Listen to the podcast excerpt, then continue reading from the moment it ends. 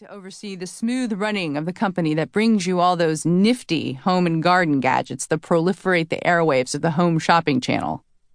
Anyway, whatever his reasons for being there, my dad and his executive assistant Jarvis were seated in the front row, right smack dab in line with the MC's podium. Immediately, my dad homed in on the beautiful young woman standing uncomfortably above him, extolling the virtues of a pair of neon pink palazzo pants that some model was wearing as she slunk down the runway. Enrapturing. His word, not mine. My dad thought to himself, watching the beautiful young woman flip through the index card she held in her hands as she spoke. Utterly enchanting. At that moment, he knew in his heart that he had finally, after many years of searching, made the acquaintance of the love of his life. Before him, high on her podium, stood the future Mrs. Death. The happy couple quietly eloped six months later. So, all of the above means that my parents are madly in love with each other, and as long as they continue to enjoy their lives together, and my dad continues to be the president and CEO of Death Inc., I and my entire family will continue to be immortal. I suppose some people would consider this whole immortality thing to be like the greatest gift a parent could ever give their kid. But I'm here to tell you that it completely, totally, unbelievably bites. I mean, imagine losing every person you ever loved to age and decay while you stayed young and beautiful for eternity, or until you could figure out some way to renounce your immortality without pissing your dad off. Let me just say that immortality fully screws with your head, and I know this from experience. When I was a teenager, I was in a car crash with two of my best friends, and while I walked away without so much as a scratch, I did get the exciting experience of watching my two friends die horrible, agonizing deaths. It was like awesome. Not. So believe me, I do know what the hell I'm talking about when I say immortality isn't all it's cracked up to be. Even though there are some idiots out there that still think being immortal is like the cat's meow. To those people, I offer these 10 simple words Spend a day in my shoes, and then we'll talk.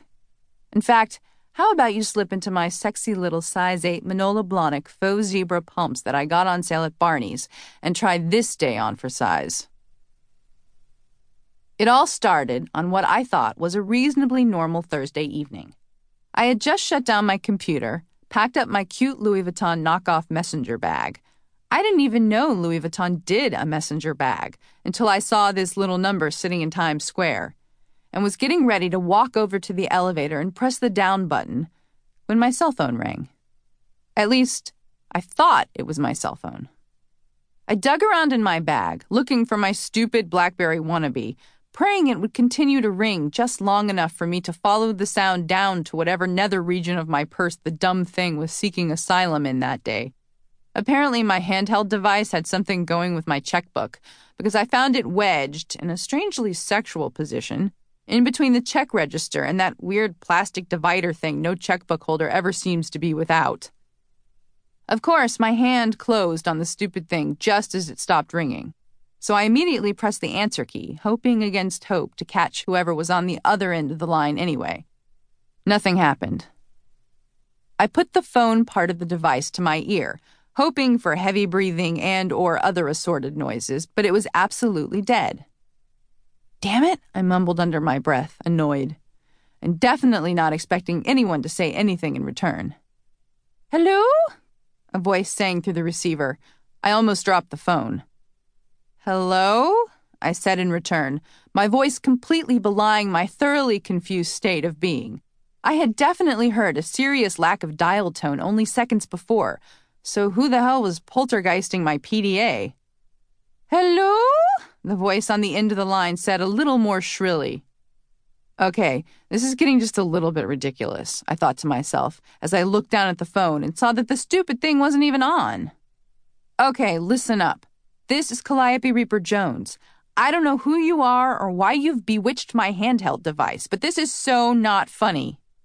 Without waiting a beat, a low pitched feminine voice began talking at me like I hadn't spoken at all. We will commence tonight with our first session, the voice intoned. It is imperative that you have a pot of licorice tea and two cupcakes, both in carrot cake.